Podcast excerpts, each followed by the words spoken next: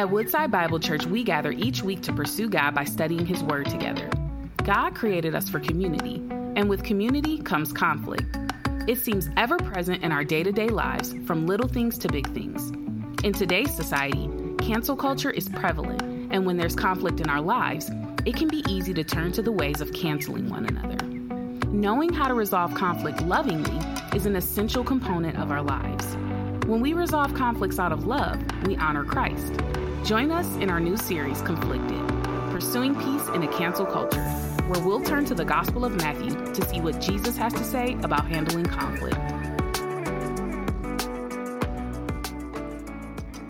Well, we're the midst of a series that we have called Conflict conflicted rather. And uh, the series really has to do with a study of Matthew 18. Matthew 18 is this wonderful chapter of the Bible where Jesus, in particular, talks about how the family of faith, the community of believers, ought to relate to one another, in particular as it pertains to conflict, as it pertains to disagreements, as it pertains to sin. And if I were to sum up his teachings in Matthew chapter 18 in one word, it would be the word countercultural. That we are not supposed to be like the world around us. How many, by the show of hands, believes that Christ makes a difference in a person's life?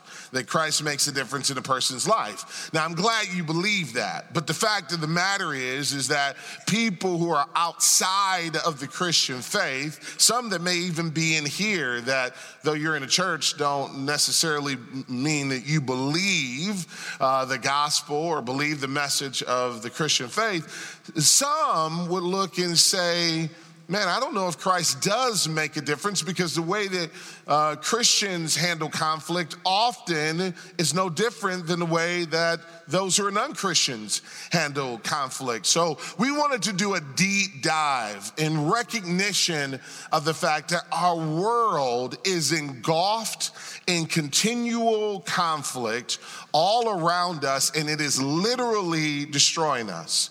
You need to look no further than the nightly news, and you see it happening on the global stage. How many have been praying for the Holy Land?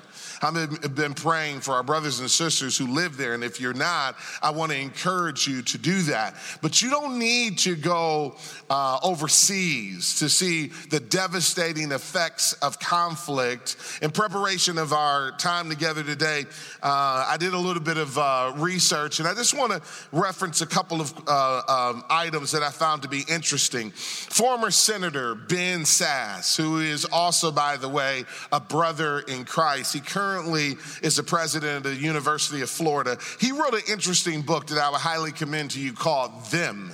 It is simply called Them, subtitle Why We Hate Each Other and How We Can Heal. Listen to what he says. When one half of the nation demonizes the other half, tentacles of resentment reach out and strangle whatever charitable impulses remain in us. We are losing our ability to have compassion and empathy, which renders us unable to show mercy Ben Sasse is concerned that the ethics of our culture, our, our broader community, our, our nation is being ripped out of us right before our eyes. That we have become so embroiled in conflict that we're losing our compassion muscles, that we are losing the ability to show empathy and mercy. And remember this for those of us who are even remotely evangelistic, that those who you will reach you must first love. That Christ has called us to carry the gospel to those who maybe come from a different background, a different belief system than we do. But how can we do that if we don't love or have mercy and compassion? What about the workplace? How is conflict impacting the workplace? Well, I'm glad you asked. The Myers Briggs Company did a global study on conflict. Here's the headline that uh, time spent on workplace conflict has doubled since 2008. Listen to this. Currently, managers spend over four hours a week dealing with conflict on average, says John Hackston, head of thought leadership at the Myers Briggs Company, who carried on the study. The more time that an individual spent dealing with conflict at work, the lower your job satisfaction and less productive they become. Conflict diminishes team effectiveness and reduces the bottom line. This means that conflict in our workplace is not just a relational issue, it's an economic issue as well. What about in our families? Well, the Institute for Family Studies released a groundbreaking uh, detailed research, research report co authored by four acclaimed sociologists, and it said this concerning the impact of conflict on children. It says parental conflict is harmful to kids. Now, that's not a newsflash. We all know that. The conflict is har- harmful to kids, but it goes on to say, however, when conflict is frequent, when it is heated and hostile, involving verbal insults and raised voices, when parents become physically aggressive, when parents withdraw from an argument or give each other the silent treatment, when the conflict seems to threaten the intactness of the family, it severely affects children even into adulthood. That means that those of us who grew up in families that were embroiled in conflict, we're experiencing the effects of that even though we're older now. It still impacts our lives. And for those whose family culture is marked by conflict, even now with little kids, as much as we like to say they're resilient, they'll bounce back. The fact is, the study and the research shows it will impact them for a long time to come. One more uh, quote, if I could. How does conflict affect the church? This is something we should all be concerned about. The Barna Research Group, which is a Christian research organization, released an article in January of this year. I'm just going to read an excerpt from it. It says this Conflict takes away the energy and focus of the church from the things that matter most. How can a Christian honestly bring the gospel of peace to an unbeliever when a battle is raging in his or her own church? Conflict also disheartens the congregation. The, uh, this makes it difficult to promote the ministry of the church in the community. Who wants to invite their friends to get involved in a church that is fighting internally? Ultimately, it's Satan who wins in conflict. He uses the tactic to cripple the gospel. Why am I talking about this? I'm talking about this because conflict is all around us. And I just gave you a whole lot of bad news, but let me give you some good news. Jesus is the Prince of Peace. I want to say that again because you should have clapped there. Jesus is the Prince of Peace. Amen. That means those of us who are followers of Jesus, who have trusted in Christ, don't have to live lives that are embroiled or gripped by conflict. But it also means that there's something we're gonna have to do. That means we're gonna have to follow the ways, the will, and the words of Jesus. That just because we have put our faith in Jesus doesn't mean that we have fully surrendered every area of our lives to Jesus. It should mean that progressively and one of the areas that I want you to take more seriously is conflict. I think that many of us don't take conflict seriously because it's so ubiquitous. We don't think it's that big of a deal. But it was the great prophet Vince Lombardi who said, and for those of you who don't know that name, he wasn't a prophet, he was a football coach. But you'll get the quote that unity, that's what it takes to make a team work, a family work, a company work, a civilization work. Without unity, the church can't advance the gospel. We cannot fulfill our mission. Without unity, your family's gonna fall apart. Without unity, our country will fall apart. Without unity, we'll see casualties on the global landscape. But we have followed the Prince of Peace, who says in his word that I come to give you peace so that you might be my peacemakers, carrying peace even into the midst of conflict. As a matter of fact, I want you to see your calling as being called into conflict. You have been deployed by God into conflict to be ministers of reconciliation. So, what should our attitude be towards conflict? Uh, I want to quote one verse from Romans, and then we're going to camp out in Matthew for just a few moments. Go to Romans chapter 12, verse number 18. It'll also be on the screen. Romans chapter 12, verse number 18 says this if possible, So far as it depends on you, live peaceably with all. I love that command. The command, the focus of that command is the assumption you can't control other people. You can't control whether or not somebody's a drama queen or king. You can't control whether or not somebody is controversial or brings confusion, but you can control you. How many know you can control you? Right? You can control you, and you don't have to be the source of conflict. But herein lies the rub. How many out there, by the show of hands, like a good argument? Some of you, uh, praise God for honesty. S- some of you are so, uh, you, you, enjoy conflict so much that it doesn't matter which side somebody picks. Just pick a side. I'll argue the opposite. Right? Some, some haven't met a conflict they've, they, they've, they've not liked. Now, there's another sermon for those of you who are totally conflict avoidant because there's certain times uh, that you have to engage in a disagreement or a conflict, albeit with a focus on the glory of God and desiring for that person to come to Christ. When you lose sight of that, you've lost sight and you've turned this over to Satan. But this isn't for, for, for those of you who are conflict avoiding. Today, I want to talk to those who, who really have a thirst for conflict and have not embraced the call to peace. Look at what Jesus tells us in Matthew's gospel. Turn there with me. We're going to look at chapter 18, verses 7 through 10, just a few verses, and then we'll go home. But what Jesus wants us to see here is that Christians should help build up and not hinder the faith of others. That we're called to help to build up by bringing peace and not hindering by bringing conflict. Well, how do we do that? Well, the first way we do that is by not leading others to, to, in, into sin. Do not lead others into sin. Look at what he says in verse number seven.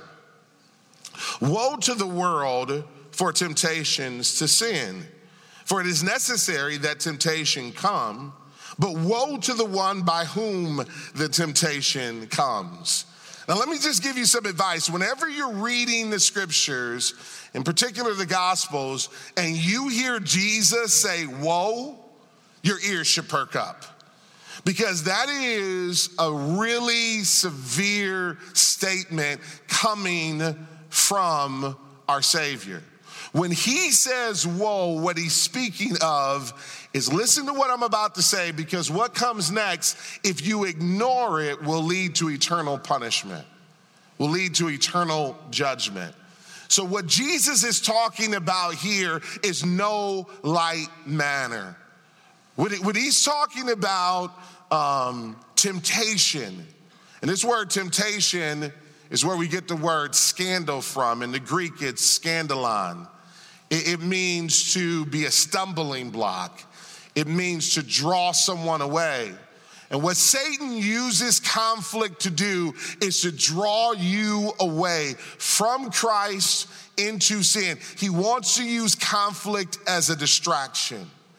And what Jesus wants us to be aware of, notice what he says. He says two woes in one verse. The first woe is to the world. He says, Woe to the world for temptations to sin, for it is necessary that temptation come. Now let's pause for a moment right there. That's Jesus' way of saying to you, be aware of your surroundings. Be mindful that you live in a fallen world.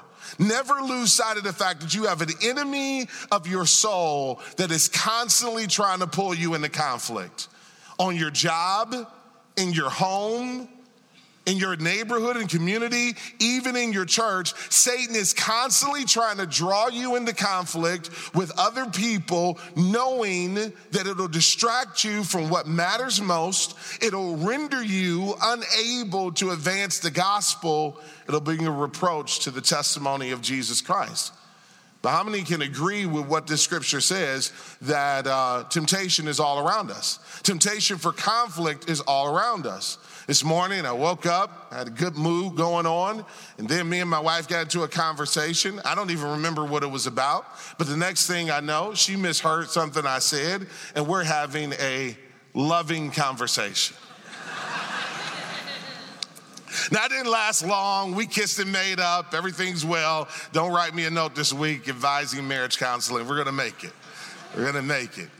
But it's a reminder that temptation for conflict is all around us, be it a misunderstanding or our pride or our desire to be right all the time.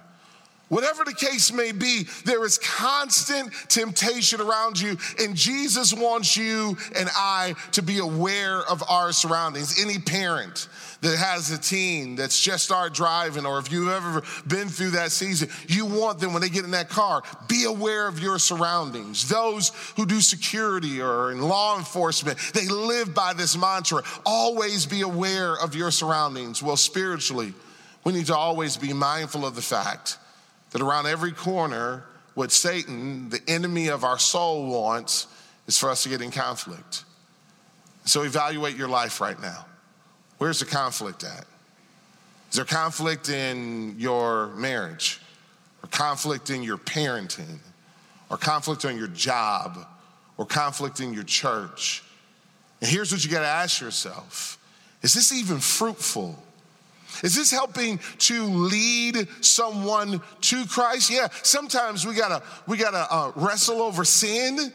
Sometimes we gotta correct abuses and those types of things, but it's never just so we can win an argument.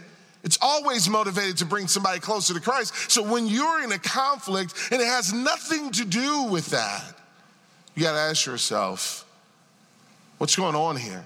Have I been trapped? Have I stumbled?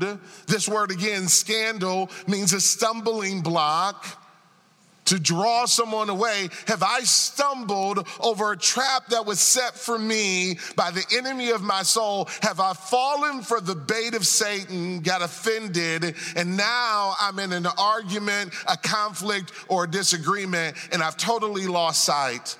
And I'm supposed to be my spouse's chief intercessory officer. I've totally lost sight of the fact that I'm supposed to model for my kids the gospel. I've totally lost sight of the fact that I serve a Savior who, while on the cross, prayed this bold prayer Father, forgive them, for they know not what they do. I know it's about this time in the sermon where some of you are checking out and saying, I just want to win. But what if the win was bigger than the argument? What if Jesus didn't call you and I to win arguments, but he called us to win souls? He goes on to give a second woe. Now, the first woe was to the world in general. The, the, those who are not living for Christ, the sinful, fallen world, he says, Woe to the world in general. Now, that word woe again means you're in danger of eternal punishment or eternal judgment. He says, Woe to the world in general. But then he goes from the general to the specific and he says, But woe to the one by whom the temptation comes. He says, listen, there's gonna be constant temptation all around you, but don't you be the source of it. Yeah, temptation is a matter of living in a fallen world. We're never gonna get this side of heaven to a place of utopia where there aren't gonna be conflicts between nations, between classes, between people, between families. That's part of living in a sinful world. But woe to you or to me if we're the one through which the conflict comes. Does that make sense? It's kind of like this. Um, we're in cold and flu season. This is typically what doctors call cold and flu season. The kids are back in school, they're having fun, exchanging germs with each other. It's a great time, right? And we know, pharmacies know, doctors know, that there's probably going to be an uptick in um, and people getting colds. But how many don't want to be the germ carrier that passes it on to somebody? Right? Like, none of us want to be that person who shows up at the party and uh, we came knowing we were sick and we passed it on to uh, 12 of our closest friends or family members. This is what Jesus is saying. Listen, you can't control the fact that you live in a fallen world, but what you can control is whether or not the stumbling block comes through you. Don't you be the drama queen or king. Don't you be the source of controversy. Don't you stir up confusion on your job or in your family. You seek to reconcile. You seek to bring peace. You seek to be able to move the family from drama to unity. As a matter of fact, my team knows this. I've used this illustration often. I'll use it again that every one of us has an invisible, uh, two invisible buckets in our hands. And when we come into, into contact with conflict, we can use one of those two buckets. One bucket has gasoline in it, and you can toss that bucket of gasoline on that fire, and you can say, Burn, baby, burn, and pop some popcorn and watch the conflict get even bigger. Or you got a bucket of water. You can toss that on the conflict, and you can put the fire out what do you do when two friends are at odds with one another and you get wind of it? Do you work towards reconciliation with them or are you stirring up the conflict? What do you do when a husband and wife get in conflict with one another? In particular, when it's one of your kids and they're married to their spouse, I know how easy it is just to pick a side. I didn't like him anyway. but woe to you if the conflict grows into an inferno because we chose the path of stumbling block, temptation, scandal, instead of the path of peace. Now, Jesus is serious about this, and, and, and, he shows us how serious he is in the next two verses. The next two verses, he wants to drive home this point. Don't lead others into sin, was the first point. The second is lead by removing your own sin. Look at verse number eight. And if your hand, and if your hand or your foot cause you to uh, sin, cut it off and throw it away. It is better for you to enter life crippled or lame than with two hands or two feet to be thrown into the eternal fire.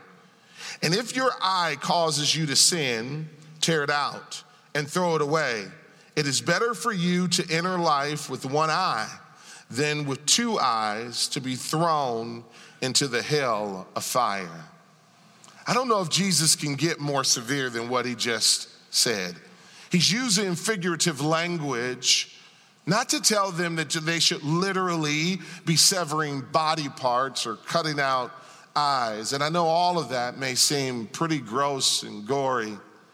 But the way that we're repulsed by that type of imagery is the same way we should be turned off by the sin in our own lives. This is radical. What Jesus is saying here is that what lies in the balance is not some simple argument, but if the distraction is actually pulling people away from Christ, if you've distracted people from the gospel, if you, because of your conflicts, have lost sight of the mission to reach the world with the good news of Jesus Christ, what weighs in the balance is eternity. And it's far better for you that you deal with the sin in your own life than to not be able to enter into eternal life with God, but rather to enter into eternal judgment. That's what he's saying here. But I want you to notice how radically countercultural this is. He wants you to focus in on yourself. He wants you and I to deal with our own hand and foot issue. He wants us to deal with our own eye issue. He wants us to deal with our own sin issue. Let me, let me ask you a question. What arouses your anger more, your sin or the sin of others? Okay, you're quiet. I think I know the answer. What, what gets you more angry, your shortcomings or somebody else's? What do you see more clearly, your flaws or the flaws of others. I got a PhD in pointing out everybody else's flaws. I'm an expert in seeing where somebody else is wrong. Some of you, you just take two minutes. You can size up a person in a couple minutes and tell, I just didn't like them. I could tell they were off by the way they said hello. Be careful. Be careful because we can become so focused on dealing with everybody else's weaknesses and shortcomings that we're not dealing with our own hand, our own foot, our own eye, our own sin issues. You got a lot of freedom in Christ.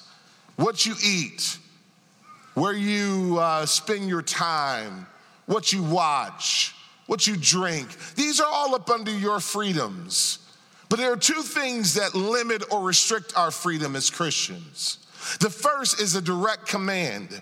When God gives a direct command, that's a, a, a, a, boundary on our freedom. So when the Bible says, Thou shalt not steal, or kill, or commit adultery, that means those are things you don't even have to pray about. That means those are boundaries that God has put there to limit your freedom. But there's a second thing that limits our freedom not just a command, but a question. And the question is this Will this action, will this conversation, will this word cause my brother or sister to stumble or fall? Woe to the person through which the temptation comes. So I am willing to curb my freedom in order to make sure my brother or sister doesn't fall. So, for those of us who are so big on our rights and our freedoms, understand that what Christ calls us to do is to lay down those rights and freedoms at times in order to protect our brothers or sisters from falling. So, should I eat this? Should I wear this? Should I say this? It's governed both by command and by my desire not to be a stumbling block. Imagine how many conflicts could be avoided if instead of us being militant about dealing with somebody else's shortcomings, we became militant about dealing with our own sin issues. Imagine how much more peace could take place if before we spoke, we asked the question Will this be edifying and build up the people around me, or will it cause them to stumble? Jesus takes this so seriously that he says, Be mindful, because if you make the wrong choice, it could end in punishment for you or for someone else. And how many want to avoid that? So, how do we have peace? Well, I said it earlier Jesus is the Prince of Peace. Messages like this are a reminder that we all need the gospel. It's not just the non Christian that needs the gospel, it's the believer it's even the pastor. We need to be reminded that Jesus is our peace. That when I rely on Him, when I take His word seriously, when I seek to not only know intellectually, but know through application His ways, His will, and His word, when I'm willing to follow and obey Him, then I can know peace, and so can the people around me. I said it earlier our world is marred in conflict. And there's producing casualties, not just abroad, globally, though we need to be mindful of that, but even in our own families, even in our own church. So today I want to charge you with the ministry of reconciliation. We have been called to be peacemakers. Can we do it on our own? No. But by Christ and his power when we step into situations.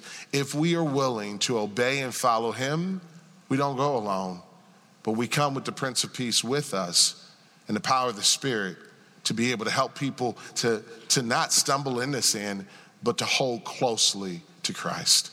I want to invite you to stand with me as we close in worship. Maybe today's message is so practical that it hits home right where you are. Maybe you are in the midst of conflict. Today, if that is you, I want you to uh, know that we're here to pray for you. I want to pray that God would use this series to bring peace, to bring peace to our nation, to bring peace to our church, to bring peace to your family. I'm praying that God will use this series, but it starts with us humbling our hearts and saying, Lord, I, am willing to come to the altar with it all. I'm willing to lay down my desire to be right, to win, to prevail, so that you might be glorified. Let's pray together. Father, I pray for those who maybe are apart from you, have never trusted in you, that today would be the day of salvation. And for those of us who have trusted in you, and this area of our lives has yet to be submitted to you, I pray that you would help us to know peace, to reconcile with those that we are divided against, and to experience the outpouring of your peace in our relationships, in us and through us. In Jesus' name. And all God's people said,